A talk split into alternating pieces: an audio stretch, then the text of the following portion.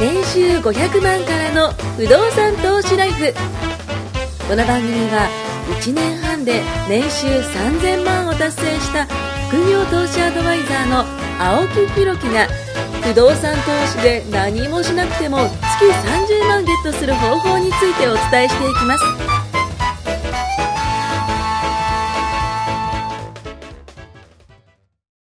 お願いします。お願いします。今年の収録も今日で、今日で。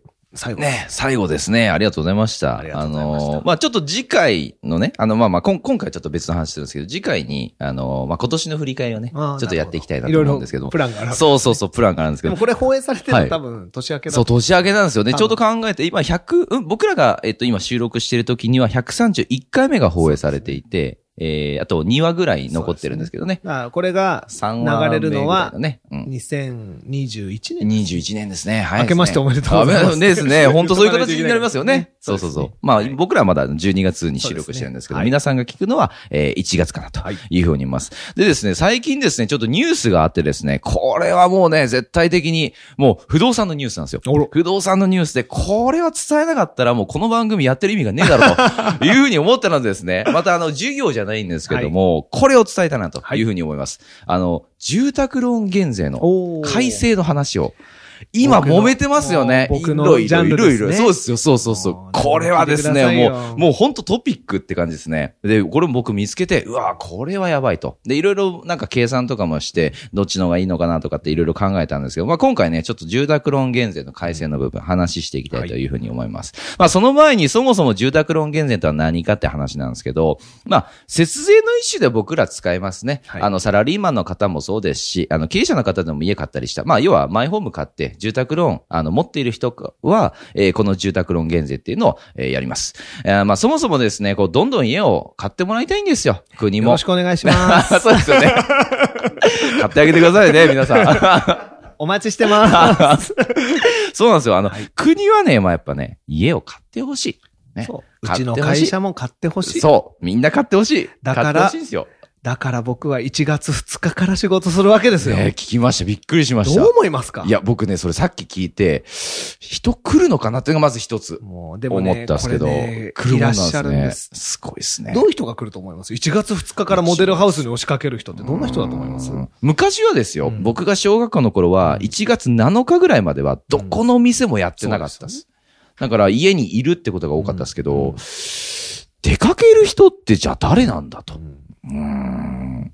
おじいちゃんおばあちゃん？っていうか、ああの、ちょっと今年はまだね、正は直、コロナがあるんうんうんうんで、人の動きってわからないんですけど、例年の話をす。るとう、ん。あの、結構実家に帰る方が多いじゃないですか。うん。うねん。帰省するというかね。帰省するんんんそうすると、父ちゃん母ちゃんと会って、うんうんうん。例えば孫ができたとか。まあそろそろ家でもね。買おうかなみたいな話になると、はいはいはいじゃあ一緒にちょっと今年は親も連れてモデルハウスにとか、一家総出でサザエさんの感じでそうそうそうあ例えば今2世帯住宅を建てないにしても、親の援助をもらったりする。若世帯っていうか多いんですよね。家を買う世帯。はいはいはい。そうすると親も連れてモデルハウスに行くっていう。話が早いですわね。確かに確かに。スポンサーを連れていらっしゃるそういうことか。そうするとモデルハウスで我々待ってると、はいはいはいあの、家族、こううんうんお孫さんを連れて、おじいちゃんおばあちゃんもご機嫌なわけですよ。うんうんで、そこで、ピシッと ピシッと。このピシッとっていうのがね。そう すると、あの、いろいろいい話になることも多くて、はいだから、はいはいもう20年以上この仕事してますけど、意外とうんお正月に初めましてって、うんお会いしたお客様にご縁いただいて家を建てていただいたことは結構実は僕は。なんかお客様としてもなんかいい節目というかね。そうなんですよねなりそうですもんね。新年最初のあれですからねうんうんうん。いいことが起きそうだわとでもなんです。うんそろそろ今年は休めるかなと思いながら言ったんですけど、まあ会社はそんなことは言ってくれず。1月2日から2日からね。働けといやー号令が出ましてですね。なかなか工事の現場、ね、そういう人たちまは、あもっと後ですけどねそうそうそう、まあ後にモデルハウスの、あの、戦闘部隊はですね、最前線で。いやー、さすがですね。やっぱ営業マンって感じしますね。本当ですよ。でも、本当すごいですよね。1月2日から働くって普。通はなかなか。うん、なんか、ずっとそういう会社にいると当たり前のようにんんうんやってますけど、なんか、びっくりされます、結構。うんいやー、だから僕もなんかさっきね、1月ドン引きされ2日って聞いましたもんねて、いや、さすがトシさんだなと思って。いやー、だからさすがですよ。もう本当にね、その、まあ、なんていうんですか、こう、やっぱ、営業マンの方がいて、初めて売り上げが立って、で、工事のね、あの、僕みたいなね、あの、もともと人間がこうやってるみたいな。我々が取ってこないとうん、工事する方のお仕事もないですから。確かに確かに。そうだからまあいろんな意味で、住宅は裾野が広くて、うん住宅の受注があるから、工事の人の仕事ができる。家具が売れる。うんね、変なし家電が売れる。そうですよね。そっから全部始そう、いろんまりますわね。なものも売れるじゃないですか。うん。だから、国は、うん。新築の家を建ててもらえると嬉しいですそ。こです。だから税金をいっぱい使ってっていう話が多分さっきの話です。そうなんですよ。さすがです。だから、あの、今、トシさんが言ってくれた通り、こう、節税のね、まあ、施策としてありましたと。はい今まではローンの年末残高の1%、まあ、これはややこしいんで、えっと、4000万のね、えーそれこそ、えーローンを借りましたと。うんそうなったら、えー4000万の1%なんで40万。うんね。これがあの最高のね、えー控除額になりますけど、まあ5000万借りたとしても4000万までしかね、えー控除されませんので、まあそういう形でローンの年末残高の1%を、えー所得税、住民税から控除すると。うんこの控除の期間が、もともと10年間ありましたと。で、他の控除とね、これ比べたら、あの、長いものなんですけども、まあ、しかしですよ、今回このく住宅ローン、えーあの、減税に改正がありました。まあ、まだ案なんですよね。今の現段階では案なんですけど、2021年にこれが、えーまあ、いろいろ議論されて、まあ、多分決定されるんじゃないかってことなんですけど、どう変わったかというと、利息分、まあ、金利分ですね、これの1%、もしくは、えー先ほど言ってた年末残高1%のどちらか低い方を適用するってことなんですよ。これ結構えぐくてですね。まあ、計算してみます。年収900万の人が4000万の借り入れをしましたと。で、金利は0.5%。まあ大体このぐらいですか？今の住宅ローンでしたら。で、これで35年ローンを組みましたってなると、年末の残債に関しては、えー3903万までこれ減ってきてるんですね。で、えー、3900の3万なんで、この1%で、えー、39万。なんですけども、これをね、あの、法改正の新しい方に当てると、えー、金利利息分っていうのは年間で19万7820円。なので、この1%で、まあ約20万ということですよ。あれあれと、先ほど、ね、年末残高の1%って僕39万。ね、あの、控除されますって言ったんですけど、今回20万になっちゃったわけですよ。もうほぼ倍違うわけじゃないですか。これとんでもないですよね。僕、このニュースを聞いたときに、もう机バンと叩いてしまって、マジかと。もらってないのに。そう。これ何なんですかと。おかしいじゃないかというふうに思ったんですけども、まあ今までの残高で、えー考えるとですね、これまあ10年間の控除があるんで、10年間で考えると、えー336万円の控除がもらえるわけです。10年間で。しかし、法改正で新しい方になってしまうと、えー169万なんですよ。10年間で。まあ、倍違うっすよね。もうね、これちょっとこう、目先だけで見ると不利な改正に見えるんですが、まあいろいろ調べるとですね、ちょっと違った視線もあるということで、まあ目線もあるということで、まあ金利分はね、国が払ってくれるっていう考えの人もいるんですよ。まあなので、えっと、男子の、えー例えばじゃあ、金利上げますっていうのもたまにありますけどね。えーそれこそがん男子とか、えーまあ、金、ちょっとずつその男子でも普通の死亡だけじゃなくて、ね三大疾病。あ、そうそうそうそうそうそう。ねなんか全疾病でしたっけ？なんか怪我しただけでももう、あの、怪我して12ヶ月間、えー動けなかったら、えー残高ゼロになるとか、なんかいろいろ、なんかその男子の種類もあるんですけども、例えばじゃあそういうもので金利が上がったとしても、金利分は国が補助してくれるっていうふうに考えたら、まあ、うーん、どうなんだろうと。うん。たまにね、えー銀行でこう、一時金っていうのをこう払って、例えばじゃあ100万ぐらい払って、えー金利優遇しますみたいなのもあったりすると思うんですね。保証料をはい先に払う。あ、そうそうそうそうそうそうそう。その100万円っていうのを払って、えやす、えっ、と、金利を安くすると、えー、大体0.3%、まあ0.2から0.3%ぐらいこう変化がありますと。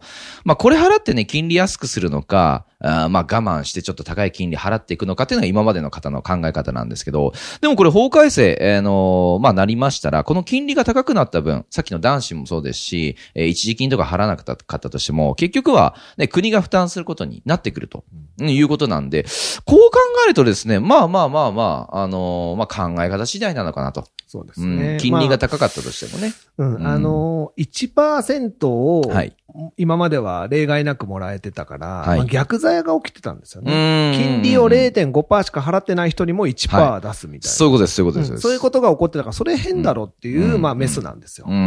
で、おっしゃる通りで、最初にお金払って金利下げて1%未満にするメリットが減るので、逆に言うといろいろ保証を充実させて、うんうん。頭金、一時金を払わない方にして、はなるべく1%うんうん。丸々。だかうんら1.1にしても1%しか出ないんうんうんうんで、だから1%を目指して調整していくのが、多分いいんじゃないかなと思いながらに見てたんですけど。確かに確かに。うん金利分は、もう、まあ、丸々1%までねですねもらえるんであれば、そこまでやると。保証料も後払い。そうですよね。保険も後、そうすると0.5に、大体保証料乗せると0.2加算されてうんうんうんうん0.7 0.7。ですねそこに三大疾病乗っけた後プラス0.1とか、だんだんそうやって充実させて増えていくんで、面白いですよね。なんか金利を上げようみたいな。不思議な ねそう、不思議な考え方ですよね。要するに相殺できるのがそれしかないんですけど、ただうん気をつけないといけないのは、先ほどのモデルケースで言うと年収900万。900万で選定しました。900万の方だと、まあ今丸々戻ってくるから、よくそこら辺が例に出るんですけど、これ年収400万とかはいもっと下がった場合500万だですね。とあの、そもそもう、ん。その戻ってくる権利がないので、そうですねそうですね。これもらえるんじゃないんですよ。うん。払った税金を返してもらう制度なので、うん。うん。そもそも所得税払ってなかったらうん、戻ってこねえじゃねえかってうんいう話高なんで。額納税者ってことですね。そこを注意しないと、うん。だから、あの、一発でそのローン借りるときによく夫婦共働きの映画あが多いので、あ、はいはいはい。あの、その場合にご主人一人で借りる方がいいのかとか、うんうんうん。奥さんもね、名義でね。そうはいはいあはいはい。の、一緒に借りた方がいいのか、そういうちゃんとシミュレーションをして、うん。あの、取り組まないと、取りっぱぐれてしまうので、うん。ご相談お待ちしております。さすがですね。こういうね、やっぱ相談をしてくれる方にやっぱ聞いてみたいですよね。モデルハウスでお待ちしております。す。ね、またあの、13年間の工場期間延長っていうのを今やってるみたいで、入居期限を22年末まで延長しているということですね。まあ、新築住宅は、えっ、と、2021年9月末まで、マンションや中古住宅は、えー、2021年の11月末までに契約することを条件としたら、これさっき10年間控除するって言われてましたけど、これ13年間、あの、控除、延長もやってるということです。なんかキャンペーンみたいですね。もともと9月で終わっちゃったんですね。2020年の9月末で、はい結構、プチ駆け込みがあったんですけど、まあそれを延長しますと。まあコロナとかもね、いろいろありましたから。でも難しい、営業サイドとしてはすごい難しくて、うん一応アナウンスとしては終わるっていう案内しないと。うんでもなんとなく伸びるって話もその頃には出てるわけです。決定じゃないですもんね、ででももね。一番怖いのは、うんうん多分伸びますよとか適当に言って伸びなかった時に、あ、それは怒られますね。だ立場としては、あの、こういう話も出てますけど、はいはいはいまだ決定じゃないんで、うん一応ルール、ルールとしてはうんうんうん、今月なんですって言ったらうん安全のために今月にやりましょうっていうのが、まあ、セールストックス多分多いんじゃないかな。うんまあでも結局早い方がいいですもんね。まあなんねでもそうですん、なんだかんだ。もうなんだかんだ迷ってる時間が一番無駄だとそう。なんです、そうなんです。いい家早く建てて早く 本当そうですや、よね。本当そうですよ。うん。絶対そう思いますね。はい。あとね、あんまこれ関係ないかもしれないんですけど、今まで50平米以上の家しか、この住宅ローン控除適用されませんでしたが、この法改正あったらですね、40平米からも適用されるということで、まあ、あのこの部分に関しては最近、まあ今、トシさんもね、あの、おっしゃってくれた、こう、夫婦共働き、で、子供がいない世代、まあ、いわゆるディンクスってやつですね。あの、 Double Income No Kids の略でディンクス。まあ、こういう人たちが結構多いので、1LDK とか、まあまあ40平米ぐらいの、えー、ところからですね、あの、購入する方もいると思うので、まあ、あの、幅広くはなったんじゃないかなというふうに思います。まあ、あの、いい悪いの話はね、これは、あの、まあ、お金の面で言ったらどっちなのかっていうのはね、まあ、ごご自身のその、えー年収から計算してやっていくのがやっぱいいと思うんですけど、僕はですね、その、全部ひっくるめても、あの、良かったなと思って。うんなんでかっていうと、こうやって、あの、法改正になりましたとか、うんいろんな人がこうやって発信してくれると、やっぱ、こう気になるじゃないですか。うんうんうん今まで見てなかったけど、なんかこういうことあるって聞いた。で、なんとなく自分が、じゃあ、住宅を買おうかなとか、うんなんかのきっかけには絶対なると思うんで、うんまあ、それ、イコールね、不動産とかにもやっぱ目を向けてくれると思うんで、僕はなんかあのーまあ、いいでも悪いでもね、なく、とりあえず、あの、皆さんがね、注目を浴びる、まあ、ニュースにはなったのかなというふうには思います。まあ、来年決まるらしいですけどね、このに関しては。まあ、そういう形ではね、すごい面白いなっていうふうには思いましたね。うんそうですね。うん。そうそうそう。まあ、やっぱり、そうやって話題にすることで、うん。建てるきっかけにね、はい家を買うとか、うん建てるとか、そっちのきっかけになるのは間違いないですから、うんまあさっき言ったように本当に裾野が広いんですよね。そうですね。やっぱり住宅を、新築を喚起、まあそれが日本の良くないところでもすようんだから、中古住宅の価値が下がるんですよ。ん常に新築させるから、はい新築神話みたいのがあって、日本人は新築大好き。うん。新しいの、やっぱいいっすからね。でなっちゃうのも、まあうん、難点の一つではあるんですけども、うんでも、あの、いわゆるハウスメーカーみたいなね、ところがいい家どんどんどんどん建てますから、うん昔に比べるとやっぱり長持ちする家とか、うん壊れにくい家がどんどん増えてるわけです。確かに今の、だってトスさんがね、建ててる家なんかはすごいんじゃないですか？もすごいっすよ。う、50年、60年普通に建っちゃいますよね。余裕ですよ余裕っすよね。余裕ですよ。ねえ本当に。僕がだって建築やってる時はもう、えっと、2年前、あ、違うか。全然違うわ。起業もしなかったですね。僕がね、18から働いてる時はね、ちょうどあの、姉派事件があーって、ねあの時期は、ね、それこそ建築基準法もいっぱい変わったりとか、あの、僕が受けてた、えーそれこそ建築士。この、この問題も変わったぐらいですかねね。ものすごい事件だったんですが、あの時期に僕ちょうどやってなて。うん。だから、ね、あのその当時から比べたら今の家って、多分めちゃくちゃ丈夫なんじゃないですか。ね、頑丈さは、実は昔から超頑丈うなんんですよ。うんうん。何一番変わったかなって22年同じ仕事してて思ううんうんうのはね、ん。一つは、あったかくなったかな。あ、機密系な感じですか？そうですね。はいはいはいあのー本当に暖かくなりました。うんもう肌で感じるほど。はい差がわかるぐらい22年前の家と、そう。今の家だと。一枚しかなかった窓ガラスが、いわゆるペああ、まあアガラス服装みたいになったり、ね、今なりました、3枚なりましたになったり。え、今3枚もあるんですか？そうですよ。真空になったりしますからね。スペーシアみたいなのとかあるじゃないですか。はもうどんどんどんどん機密性は良くなってますし、はいはいはいはいあとね、エコだかうんうんら、うんそのメンテナンスがかからないようにあ。あ、ほうほうほうほうほうあの、これは別に家を建てろという番組ではないんですけれども、あの、う。目がキラーンと光りましたね。キラーン、お問い合わせお待ちしてます。あの、本当そうなんですよ。はいはい。あの、なんて言うんだろうな、建てたらなるべく建てた後にいらんお金が出てかないようにまあっていうのが、やっぱり今の大手の、いやう、んそうしないと売れないんですよ。な普通の家売ってても、うんもう今自利品なんで、んもうどんどんどんん。どん付加価値をつけて、どんどんどんどあん、ーその、いわゆる一棟建てていただく建築していただくことにいろんなものがついてくるんですよ。なあ、プラスやれソーラーー。パネルだ、はいはいはいはいやれ床暖房だ、やれ、はいはいはいはいもう本当に変な話、燃料電池だ。最近だとバッテリーね。ああー蓄電池って言って。あのエネファーム系の？エネファームもそうですし、あとは蓄電池ですね。はいはいはいはい。昼貯めといて、もし災害になっても。自分家は明るいとか、うんだかフルオプションみたいな。ラーメンで言ったらもう全乗せです。ああ、全のせね。あの、海苔も入ってて、味玉も入ってて。頼ませないです。スードン食べにこう入ってくるんですよ。普通の家が欲しい。もう、本当にただ家が欲しいって入ってきて、はいいえいえ、もう海苔もチャーシューうんも、うん もう全部ねつきます。ネギもです。あこれが、もしネギ嫌い、いや関係ないです。ネギも飲みます。みたいな。もうそういう感じで、今どこのハウスメーカーも頼んでもないのにソーラーパネルが乗ってたり、すごいっすね。で、もう実施にはもちろん強いし、うん断熱材も本当分厚いし、うん。っていうのがもう、だんだんだんだん業界ではスタンダードになり、はあいわゆる縦売りと、フルオプション住宅ですね普通の、普通の家、いわゆる縦売りの安いというかね、うんローコストな家と、はい。本当のいわゆる聞いたこ、お耳にしたことのあるようなうん大手のハウスメーカーともう使ってるものが全然、そうっすよね。全然違うんですよ。はあやっぱね、その、お客様は さっきも言ったように、スードン食べに来たら全乗せの、もう全然も関係ない。ね。では、あそっちがいいですうんって、こうやるのが僕らのはい仕はいはい事です。まあ、その代わり、ね。まあ、立てていただくと、本当に皆さん満足だった。でも、満足度それはね、それはそう全乗せの方がそれはねそりゃそうっすよね。そう、だから満足いただく、自己満なんですよ、家って。うんうんうんうん。間違いない間違いない。それは間違いない。究極です究極え、じゃあ今考えられるようなものが全部載ってる。全部入ってます。はあ。もう、あと何、こっからあと何が乗るんだろうみたいえー、ソーラーパネル。な。もうあとは無理やりり壁の中にテレビ埋め込むぐらいしか思いつかああ、ないです。そういう系ね最後。は家電がついたりするんじゃないですかうん。最後。だってもう今家具とかも提案しますし。え、そうなんすか？そうですよ。はおかしいなって、うどん食いに来たら チャーシュー丼が横についてるみたいな感じで。あ。え、あの、水回りの感じはどうです？あす今。ごいいいですよあ。だからもう食洗機とかももちろん全部ついてます。はいはいはいもうもうフルオプションなので。え、あの、お風呂にテレビもついてる。あ、もうつけられます。ただそれはね、お風呂、うんはいはいまあ、テレビをつけたいと言えばつきますけど、あの、なんていうのかな、昔は、大昔のあの三種の神器ってあったじゃないですか、家電の。何でしたっけ？はいはい。えっ、と、洗濯機、えーテレビえー、あと何でしたっけ？まあ、なんか一個あテレビ、りましたね。冷蔵庫か。あ、冷蔵庫、冷蔵庫、そそううそう。とかが昔は憧れの家電で、はい。僕入社した頃って食洗機とか床暖房とか、うん。そのあたりがすごい憧れ。ソーラーパネルもそうですけどでもそんなのは今もう当然のよあ、うに。普通にね。当然のよう普通の家行ってもね、結局テレビもね、あの、ありますしね。